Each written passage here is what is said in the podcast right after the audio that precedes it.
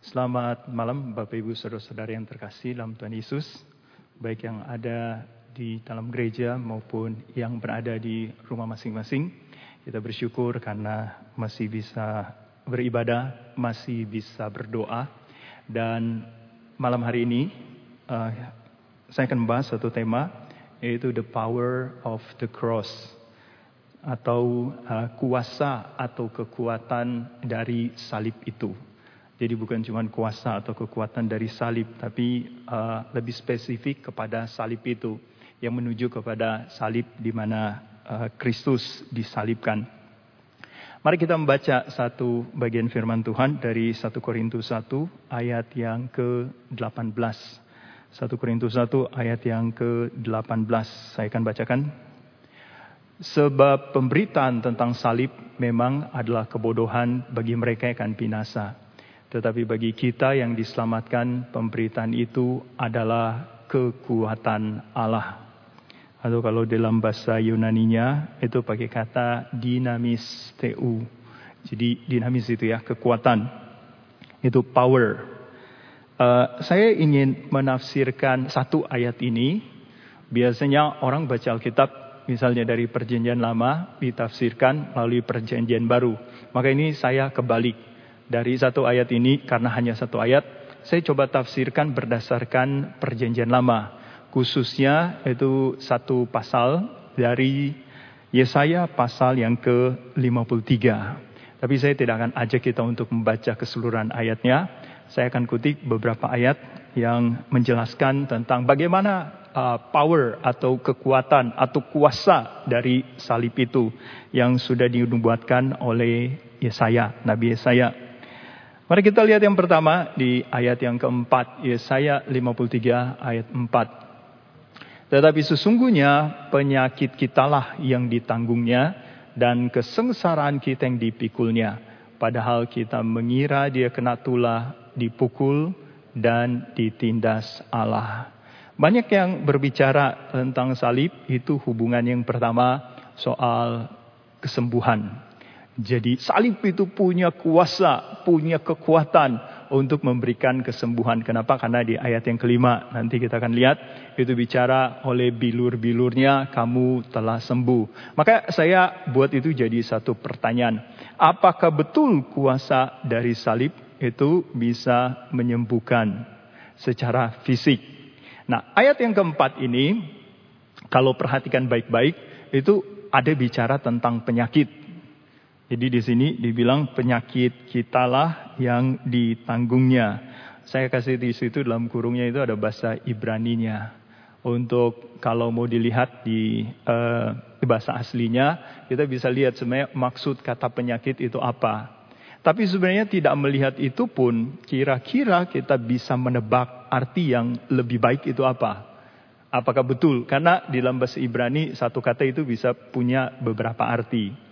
Dan penyakit ini itu salah satu artinya. Tapi ada arti yang lain yang menurut saya justru lebih tepat kalau dilihat dari konteks ayat ini. Kan ayat ini bilang tetapi sesungguhnya penyakit kitalah yang ditanggungnya, kemudian diulang dan kesengsaraan kita yang dipikulnya. Ditanggungnya, dipikulnya. Karena Yesaya ini ditulis dalam bentuk puisi, maka biasanya ada paralel-paralel. Nah, menurut saya kata yang harusnya diterjemahkan ini bukan penyakit. Tetapi lebih cocok diterjemahkan itu hubungannya kesedihan. Yang ada hubungannya paralel dengan kesengsaraan. Itu sebabnya beberapa terjemahan bahasa Inggris bukan terjemahkan yang berhubungan dengan penyakit. Tapi hubungannya itu dengan itu ya, hubungannya dengan kesengsaraan. Ada yang terjemahkan grief karena kesengsaraan itu, banyak yang terjemahkan itu sorrow. Jadi uh, istilah itu dua kata yang paralel. Ini bukan berhubungan dengan penyakit secara fisik sebenarnya, tapi berhubungan dengan penyakit yang berbeda. Nah, di kalimat selanjutnya di bagian bawahnya, padahal kita mengira dia kena tulah. Karena sudah diterjemahkan penyakit, maka itu harus konsisten di bawahnya pakai kata tulah. Tapi kalau perhatikan baik-baik, itu nggak nyambung. Kena tulah, dipukul dan ditindas Allah. Harusnya kalau perhatikan di dalam bahasa aslinya, Kata tulah itu, itu juga bisa punya pengertian dipukul. Jadi kalau saya, saya terjemahkan, dia dipukul, dipukul lebih berat lagi, dan ditindas Allah. Maka kalau secara puisi, paralelnya itu cocok gitu ya. Dia uh, makin lama itu makin, kayak makin apa ya, uh, makin meningkat gitu ya. Dari dipukul, dipukul lebih lebih ini lebih berat lagi sampai kemudian di tahap di puncaknya sampai ditindas. Di ayat yang kelima itu kemudian berbicara, tapi dia tertikam oleh karena pemberontakan kita. Ini ya temanya itu, kalau tadi bicara penyakit padahal bukan sebenarnya, itu kesengsaraan. Harusnya di ayat yang kelima ini itu harusnya bahas penyakit juga kalau itu masalah penyakit, tapi di sini itu temanya kelihatan jadi berubah. Dia tertikam oleh karena pemberontakan kita. Dia diremukkan oleh karena kejahatan kita. Ganjaran yang mendatangkan keselamatan bagi kita ditimpakan kepadanya. Dan Yesaya menyimpulkan oleh bilur-bilurnya kita menjadi sembuh. Nah, kata sembuh ini karena tadi diterjemahkan penyakit, maka dianggap hubungannya dengan kesembuhan secara fisik. Jawabannya bukan. Karena itu tadi semuanya berhubungan sebenarnya bukan dengan penyakit fisik. Tapi kata pemberontakan, kemudian itu nanti ya kejahatan kita. Itu hubungannya itu dengan dosa semuanya. Maka yang dibahas oleh Yesaya ini itu sebenarnya bukan kesembuhan secara fisik. Tapi kesembuhan rohani. Apalagi kalau lihat di ayat yang keenam. Kita sekalian sesat seperti domba. Yang dibahas tentang semuanya itu di dalam penyalipan Kristus, itu bukan kemudian bisa memberikan kesembuhan secara fisik kepada umatnya gitu ya. Tapi justru kesembuhan secara rohani. Karena kalau lihat di dalam pelayanan Tuhan Yesus, tanpa salib pun dia sudah menyembuhkan dan tidak terhitung banyak sekali. Itu sebabnya kesembuhan secara fisik tidak butuh salib Kristus. Yang butuh salib Kristus, ini kesembuhan secara rohani. Ini dosa yang diperlukan. Itu sebabnya kalau balik lagi di ayat yang kelima, yaitu tadi saya bilang ya, yaitu uh, Yesaya ulang, yaitu ada dua kali. Pemberontakan kita, kejahatan kita. Ini dua istilah yang hubungannya dengan dosa. Jadi di dalam Alkitab itu dosa itu banyak sekali kata-kata yang dipakai. Nah, dua di antaranya ini gitu ya, pesha sama awon. Yang paling banyak sih bukan ini, yaitu paling banyak itu yang hata. Kalau di dalam uh, Perjanjian Baru diterjemahkan hamartia, yang artinya meleset. Tapi dua ini ya, pemberontakan, kejahatan, itu hubungannya dengan dosa. Maka ini nggak ada hubungannya sebenarnya dengan yang bilur-bilurnya menjadi sembuh itu dengan penyakit secara fisik. Cuman kadangkala ketika dikeluarkan dari konteksnya ayat ini, orang-orang terus kemudian pakai untuk bicara tentang sepertinya dengan penyalipan Kristus, kematian Kristus, itu hubungannya penyembuhan secara fisik. Itu mengaburkan arti sebenarnya, dan kalau menurut saya justru itu dosa karena membuat meleset. Yang maunya Tuhan, yang dari sesat dikembalikan kepada gembala, malah dibuat kepada pengertian yang berbeda. Maka kalau saya simpulkan, bagian yang pertama kuasa dari salib Kristus dalam hal penebusan dosa. Dan ini tidak bisa didapatkan melalui uh, ajaran agama yang lain. Atau ya dengan berbagai macam cara manusia. Cara Allah melakukan semuanya yaitu dengan melalui salib. Masalahnya kalau tadi dalam satu Korintus satu ayat delapan belas. Ini kan dibilang kebodohan bagi umat manusia. Karena salib zaman itu memang kebodohan. Orang-orang yang mati di salib itu dianggap orang-orang yang hina. Orang-orang yang memberontak. Orang-orang yang tidak berharga. Orang-orang yang melakukan kejahatan. Itu sebabnya Kristus harus mati di salib. Karena dia harus menanggung pemberontakan umatnya. Dia harus menanggung kejahatan kita umatnya. Itu sebabnya dia harus sama dengan pemberontak. Dia harus sama dengan penjahat. Dan itu caranya untuk penebusan dosa. Penebusan dosa Kalau di kebaktian doa minggu lalu kan, itu uh, Guru Injil Wilson bahas ya. Itu ada hubungannya dengan uh, rekonsiliasi, itu ada hubungannya dengan transaksi di dalam hutang piutang gitu ya. Nah, di dalam salib, kenapa perlu penebusan dosa dan kenapa harus salib? Karena itu, karena harus bayar hutang. Setiap kali kita berdosa, kita berhutang kepada Bapa dan kita harus bayar. Bayarnya bagaimana caranya? Bayarnya gampang. Kalau Alkitab ajarin gampang sekali. Upah satu kali berdosa, yaitu maut. Maka gampang sekali. Kalau kita berdosa, mati aja.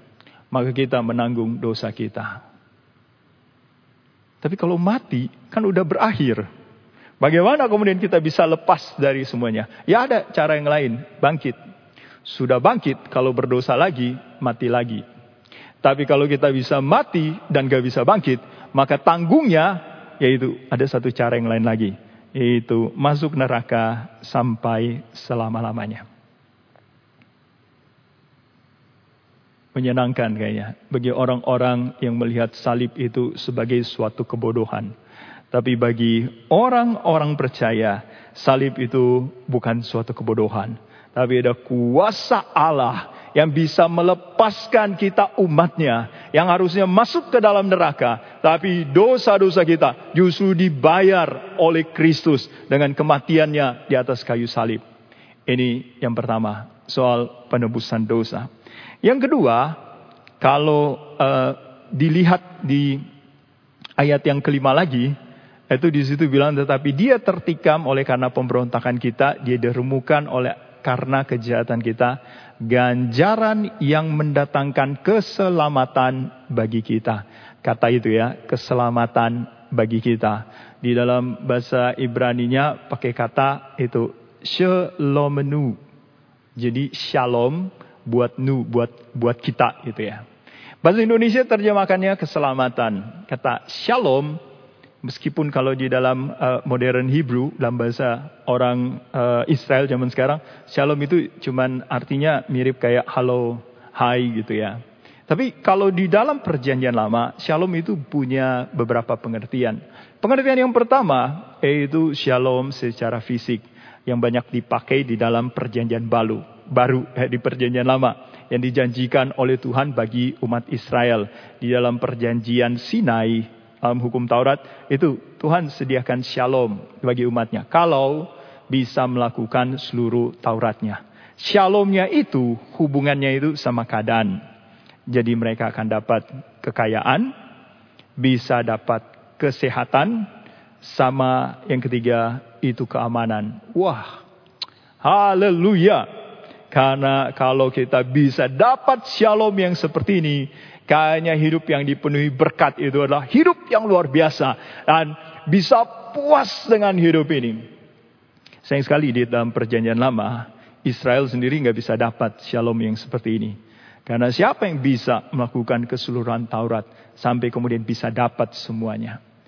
Anehnya di zaman sekarang, banyak yang mengajarkan hal yang sama. Memotivasi untuk bisa dapat shalom yang seperti ini. Shalom secara fisik. Shalom yang secara keadaan. Dengan kita makin dekat kepada Tuhan. Kita bisa dapat kekayaan. Kita bisa dapat kesehatan. Kita bisa dapat keamanan. Kita bisa aman, tenang di dalam Tuhan. Karena dia siapkan semuanya. Maka banyak orang itu sangat berharap kepada shalom seperti itu. Itu sebabnya dalam doa-doa termasuk orang Kristen. Banyak berdoa tentang tiga hal itu. Doa, wah saya dapat berkat lebih banyak lagi. Sekarang susah sekali. Kesehatan biar tetap sehat sampai selama-lamanya.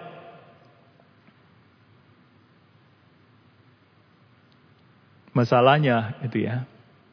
Yang Tuhan sediakan itu shalom yang jauh lebih baik dari itu. Shalom yang apa? Ini shalom jenis kedua, yaitu shalom yang bukan berbicara tentang keadaan. Meskipun dalam perjanjian lama Tuhan bisa siapkan semuanya. Tapi ada suatu, ada satu shalom yang berbeda dan jauh lebih baik yang Tuhan siapkan. Yaitu hubungannya dengan relasi dengan Allah. Ini shalom ini yang disediakan lewat salib. Relasi dengan Allah kan gampang. Oh, enggak segampang itu. Di dalam keberdosaan manusia, kalau dengar minggu lalu kan itu kita jadi musuh Allah gitu ya. Nah, shalom ini berbicara bukan cuma soal rasa perasaan damai. Tapi kita sekarang bisa berelasi dengan Bapa. Itu sebabnya waktu Kristus mati di kayu salib, itu tabir bait Allah itu terbelah. Karena itu jadi lambang kita sekarang bisa ada relasi dengan Bapa. Kita bisa langsung berhadapan dengan Dia. Kita bisa menikmati Dia. Tapi sayang sekali, manusia tidak mencari pribadi dari Allah. Kita dibuka kesempatan untuk bisa berhadapan dengan Allah, bisa berkomunikasi dengan Dia, bisa betul-betul mencoba mengerti apa yang menjadi pikiran, perasaan, kehendaknya, dan bisa mengerti apa yang bisa kita lakukan di zaman kita dengan rencananya yang harus kita genapi. Tapi yang terjadi, waktu kita habis terus untuk memikirkan shalom. Yang pertama itu secara fisik. Ujung-ujungnya hidup manusia cuman putar-putar soal berkat, soal kekayaan, soal kesehatan, soal keamanan. Karena hidup penuh dengan kekhawatiran dan berharap bisa bahagia kalau dapat semuanya itu. Pandemi seperti ini itu membuat orang yang berharap shalom seperti itu itu mungkin bisa kecewa luar biasa. Karena dia pikir, kan kalau dengan Tuhan, Tuhan akan jaga semuanya. Tuhan akan kasih kesehatan. Tuhan akan berkati. Kenapa saya sudah berusaha, saya sudah berjuang, saya sudah berdoa, saya sudah menyembah Tuhan. Kenapa hidup saya terus seperti ini? Ada yang ngomong begitu ke saya sambil nangis-nangis. Waduh, saya pengen tahu apa maksud Tuhan kenapa begini. Saya sudah berhenti berdoa. Saya sudah berhenti menyembah Tuhan. Waduh, saya jawab apa ya? Ya memang Tuhan mau pakai keadaan seperti ini. Biar kita tahu ada yang jauh lebih berharga sebenarnya. Dan membuat kita bisa tetap bahagia. Meskipun shalom yang pertama itu tidak ada. Kita tetap punya shalom yang kedua. Relasi dengan Bapa. Yang sumber dari segala sesuatu. Harusnya ya. Kalau Allah itu sumber segala berkat, harusnya Allah itu jauh lebih memuaskan. Tapi kenapa enggak? Kenapa lebih memuaskan berkat-berkatnya? Karena dosa yang membuat arusnya dibereskan semuanya itu. Kadangkala kita tidak mau membereskan semuanya. Seringkali di dalam pemikiran orang Kristen itu ada satu kesalahan. Yaitu berpikir, saya sudah percaya kepada Tuhan. Saya sudah bertobat. Saya sudah tanpa dosa. Betul juga sih. Secara status iya. Kita tanpa dosa. Statusnya maksudnya Allah Bapa melihat kita tidak berdosa. Karena semua hutang-hutang kita sudah dibayar oleh Tuhan Yesus di atas kayu salib. Tapi prakteknya kita tetap orang berdosa. Waktu kita bilang kita bertobat, yang berbalik itu baru arah hati kita. Pikiran kita, perbuatan kita, perasaan kita, itu belum beres semuanya. Kapan beresnya? Nah, ini yang seringkali disalah mengerti. Orang bilang begini, wah saya kadang-kadang jatuh dalam dosa. Kalau saya berpikir berbeda, saya sering menyelam di dalam dosa. Dan tenggelam. Kita ya. Dasarnya orang berdosa. Kita bukan Adam yang tanpa dosa. Kemudian jatuh dalam dosa. Kita enggak. Kita belum lahir pun udah berdosa. Waktu dia tebus oleh Kristus. Kita tetap secara perbuatan orang berdosa. Dan kita harus berubah. Berubahnya bagaimana? Perlu firman. Bukan cuma bilang. Bapa saya bertobat. Ampuni semua dosa-dosa saya. Ya sudah selesai. Iya selesai statusnya. Tetapi perbuatan kita belum selesai. Belum berubah. Dan kita masih harus tunggu lagi. Sampai kita dibukakan lewat firman. Kita makin mengerti kekudusan kita. Kekudusan Allah. Kita bisa melihat kenajisan diri kita. Dan kita perlu berubah lagi. Berubah lagi. Kita berjuang untuk hidup lebih benar. Seringkali saya berpikir bertobat itu kayaknya masih ada yang kurang. Maksudnya begini. Kadang-kadang ada orang tua bilang begini, kamu jangan main game. Ya udah, anaknya nggak main game lagi. Terus sudah nggak main game, dia main apa? Mungkin dia mainin hati orang lain. Wah, nggak enak. Kok jadi bahasnya sampai ke situ? Lagi rame soalnya. Dosa itu ketika dia bertobat meninggalkan itu, kelihatannya beres. Oh, nggak beres. Karena dosa yang paling banyak artinya itu meleset. Dia lagi meleset, disuruh tinggalkan ini. Masalahnya dia tinggalkan ini, dia bisa tepat melakukan yang sesuai kehendak Tuhan, atau jangan-jangan dia bisa kesini, itu meleset juga. Dia nggak melakukan ini, tapi dia kesini, dia meleset. Maka dosa itu harus dilawan itu dengan melakukan dengan tepat apa yang menjadi kehendak Tuhan. Bukan hanya meninggalkan yang salah, tapi melakukan dengan tepat apa yang menjadi kehendak Tuhan, biar nggak meleset. Nah, ini susahnya kan ya. Bisa melakukan dengan tepat apa yang menjadi kehendak Tuhan. Itu artinya kita harus mengerti seluruh Alkitab. Dan siapa yang bisa? Itu sebabnya kita nggak ngapa-ngapain pun kita sedang berdosa. Waktu kita tidak tahu apa yang menjadi kehendak Tuhan. Dan kita tidak melakukan apa yang menjadi kehendak Tuhan. Yang Tuhan berikan kepada kita melalui salib sebenarnya. Untuk balikin lagi kita ada relasi dengan Bapa. Biar kita balik ke yang tepat itu apa? Kita bisa tahu apa yang menjadi kehendak Bapa. Maka cara berpikir kita harusnya jadi berbeda. Bukan lagi berpikir, Tuhan saya susah, saya berat. Engkau harus mengerti isi hati saya, pergumulan saya. Tuhan sudah mengerti pergumulan kita. Dia tahu, dia sudah siapkan jalan keluar. Cuman buat kita, kita kurang sabar untuk nunggunya. Kalau Tuhan tuntut kita melakukan sesuatu, wah, kita bisa tahan untuk tidak melakukannya. Tapi kalau Tuhan yang harus melakukan untuk kita, kita buru-buru. Padahal Tuhan cuma minta sebentar, sehari aja. Masalahnya satu harinya Tuhan, nah itu tuh. Tergantung ya, konversinya kursnya berapa gitu ya. Kalau yang di Perjanjian Lama, kata, um, kata Tuhan waktu Israel, itu pengintai-pengintai pergi empat puluh hari mengintai Kanaan, pulang dengan bawa kabar yang busuk. Maka satu hari dikonversi jadi satu tahun. Itu sebabnya Israel harus empat puluh tahun keliling-keliling di padang gurun. Tapi kalau di Perjanjian Baru, itu satu hari bisa jadi seribu tahun. Wah, membingungkan. Tergantung yang mana gitu ya. Kita kurang sabar. Gitu. Padahal Tuhan yang mengerti semuanya. Kebalikannya, apakah kita mengerti isi hati Tuhan? Apa yang menjadi kehendak Tuhan? Yang lebih perlu sebenarnya kita mengerti kehendak Tuhan. Doa itu kita berlatih untuk bisa memahami Tuhan itu seperti apa. Kehendaknya seperti apa. Bukan hanya bawa segala pergumulan kita biar Tuhan tahu. Dan Tuhan jawab. Harusnya dalam pergumulan yang kita bawa itu. Kita lagi belajar untuk bisa melihat. Pergumulan Tuhan itu apa? Dan mungkin kita malu sendiri. Pergumulan kita ini belum apa-apa. Masalah kita enggak ada apa-apanya. Lagi pula Tuhan sudah siapkan jalan keluar dari semua permasalahan hidup kita. Sementara rencana Tuhan yang harus kita lakukan. Apa yang sudah kita lakukan? Yang terakhir, di dalam salib ada satu kuasa yang mungkin seringkali jarang dilihat oleh orang-orang. Di dalam Yesaya lima puluh tiga ayat yang kesepuluh, tetapi Tuhan berkendak meremukan dia dengan kesakitan.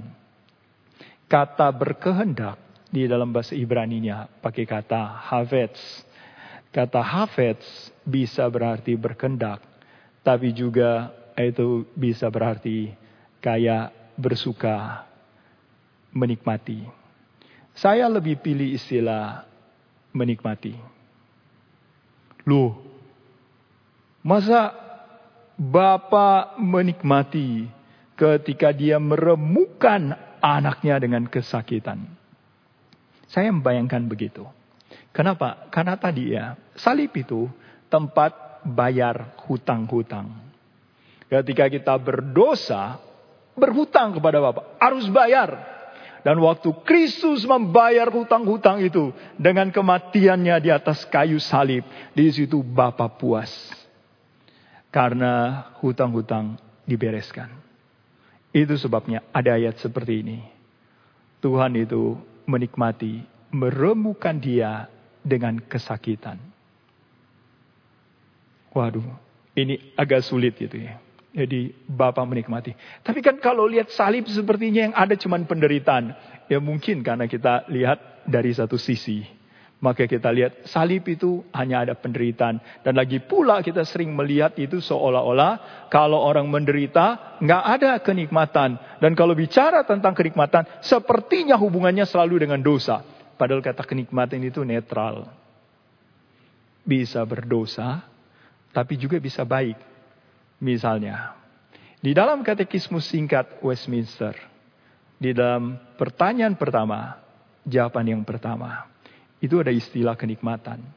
Apa yang menjadi tujuan paling akhir dari hidup manusia? What is the chief end of man? Jawabannya, tujuan paling akhir dari hidup manusia, memuliakan Allah dan menikmati Dia sampai selama-lamanya. Man's chief end is to glorify God and to enjoy Him forever. Ada soal kenikmatan. Kalau kenikmatan itu berdosa. Kenapa di dalam pertanyaan yang pertama jawabannya seperti itu justru. Bicara tentang kenikmatan. Karena begini, kita suka salah. Kita berpikir salib itu karena penderitaan. Maka hubungannya cuma hanya penderitaan. Dan kalau menderita pasti gak ada kenikmatan. Padahal orang menderita pun itu gak bisa membuang kenikmatan. Itu bisa satu paket. Entah itu dibilang paradoks atau antinomi berlawanan hukum. Tetap ada. Dan kenikmatan kalau sudah ada shalom relasi dengan Allah. Itu gak akan bisa hilang. Yang ada itu cuma ketutup dengan kesulitan penderitaan. Tapi kesulitan dan penderitaan itu tidak lebih besar dari kepuasan, kebahagiaan yang Tuhan sediakan dalam hidup kita. Dan ini yang hilang dari kekristenan. Karena cuma berpikir seolah-olah kekristenan menekankan kepada penderitaan, penderitaan, penderitaan, penderitaan. Karena seolah-olah salib hubungannya cuma dengan penderitaan. Padahal kalau perhatikan waktu Allah mencipta dunia ini. Apakah maksud Tuhan mencipta dunia untuk membuat manusia menderita? Saya bolak-balik baca kejadian satu, kejadian dua. Nggak ada loh. Maksud Tuhan membuat manusia menderita. Manusia menderita karena dosa. Tetapi sudah sudah ditebus oleh Kristus. Penderitaan memang masih ada. Tuhan mau pakai penderitaan itu. Tapi bukan untuk sampai selama-lamanya. Dan Tuhan sediakan ada kenikmatan. Karena untuk sampai selama-lamanya yang ada. Itu cuma kenikmatan. Sayang sekali kenikmatannya itu. Itu kemudian dicemari oleh dosa. Salah mengerti, maka yang dinikmati berbeda. Di ayat yang kesebelas gitu ya, sesudah kesusahan jiwanya, ia akan melihat terang dan menjadi puas. Kalau orang berpikir Tuhan Yesus di salib itu cuma bicara tentang kelihatannya dia menderita luar biasa. Di ayat yang kesebelas ini justru berbicara dia puas. Karena apa Kristus puas? Karena di dalam pergumulannya di Getsemani, dia harus meminum cawan murka dari Allah. Dia tahu apa yang akan terjadi ketika Bapa harus menghukum dia. Dan ada keterpisahan yang sulit dimengerti. Membuat Kristus harus berteriak, Eli, Eli lama sabachtani. Tetapi justru karena dia bisa beresin semuanya. Maka ketika uh, istilah di dalam bahasa Yunani dibilang tetelestai. Yang diterjemahkan sudah selesai. Itu sebenarnya penggambaran. Ada suatu kepuasan yang begitu besar. Karena kehendak Allah, kehendak Bapa yang harus digenapi. Sudah digenapi. Sudah dibereskan. Itu arti dari tetelestai itu sebenarnya. Dia puas. Karena melakukan apa yang menjadi kehendak Bapa. Maka kenikmatan ini bukan cuma sekedar kenikmatan. Wah. Kita harus tadi ya, shalom yang pertama. Dapat kekayaan, dapat kesehatan. Wah kita menikmati itu, kita bersyukur pada Tuhan. Haleluya, karena Tuhan baik. Ada yang lebih dari lebih tinggi dari itu. Ini kenikmatan karena bisa melakukan apa yang menjadi kehendak Bapa. Kenikmatan karena kita bisa mengerti apa yang menjadi kehendak Bapa dan kita dibawa masuk di dalam kehendak-Nya. Maka kekristenan harusnya membuat orang itu menjadi jauh lebih bahagia. Sekalipun harus menderita. Bukan yang dinikmati penderitaan itu, bukan. Tapi yang dinikmati yaitu Allah yang sedang bekerja dalam segala sesuatu. Tidak pernah meninggalkan umat-Nya. Dan kita bisa puas kepada Dia. Sekalipun kelihatannya tidak ada apa-apa. Tapi gak mungkin kalau Tuhan tidak memberikan apa-apa. Karena dari awal Tuhan selalu memberikan lebih sebenarnya dari apa yang kita perlukan. Saya tidak pernah percaya kalau Tuhan kasih cukup. Saya percaya Tuhan selalu kasih lebih. Yang membuat kita tidak bisa melihat itu, dosa. Keinginan kita yang berlebihan membuat kelebihan yang sudah Tuhan berikan kepada kita nggak bisa lihat, nggak pernah puas, nggak pernah puas, nggak pernah puas. Biarlah kita bisa mengerti apa yang menjadi rencana Tuhan melalui salib. Itu Tuhan sediakan kepada kita kesembuhan rohani. Kuasa dari salib itu membuat hidup kita berubah. Bukan lagi di dalam dosa.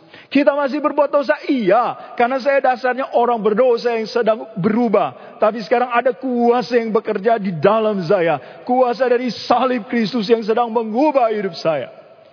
Saya sembuh. Bukan cuma vaksin yang mudah-mudahan. Gitu ya. Bukan. Saya sudah dapat obatnya. Tapi obat itu, itu already but not yet. Not yet-nya itu masih tunggu sampai kita mati. Baru kita tidak berbuat dosa lagi. Tapi kita mungkin untuk tidak berdosa. Posse non peccare, kata Agustinus gitu.